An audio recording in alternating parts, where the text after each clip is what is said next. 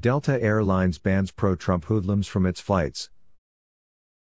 Delta Air Lines today banned the passengers that were recently caught on camera harassing and heckling Republican Senators Lindsey Graham and Mitt Romney from ever flying with the carrier.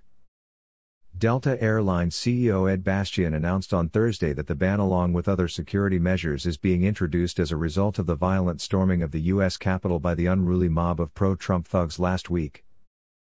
Both Romney and Graham were the target of pro Trump mob at airports in recent viral videos, where they were harassed for not supporting Trump's illegal attempts to overturn the landslide presidential victory of Joe Biden. Both Republican senators were branded traitors by customers confronting them. One of the people identified in the Graham video is former congressional candidate and actress Mindy Robinson, who was also recently banned from Twitter as part of the social media platform's purge of accounts promoting election fraud allegations.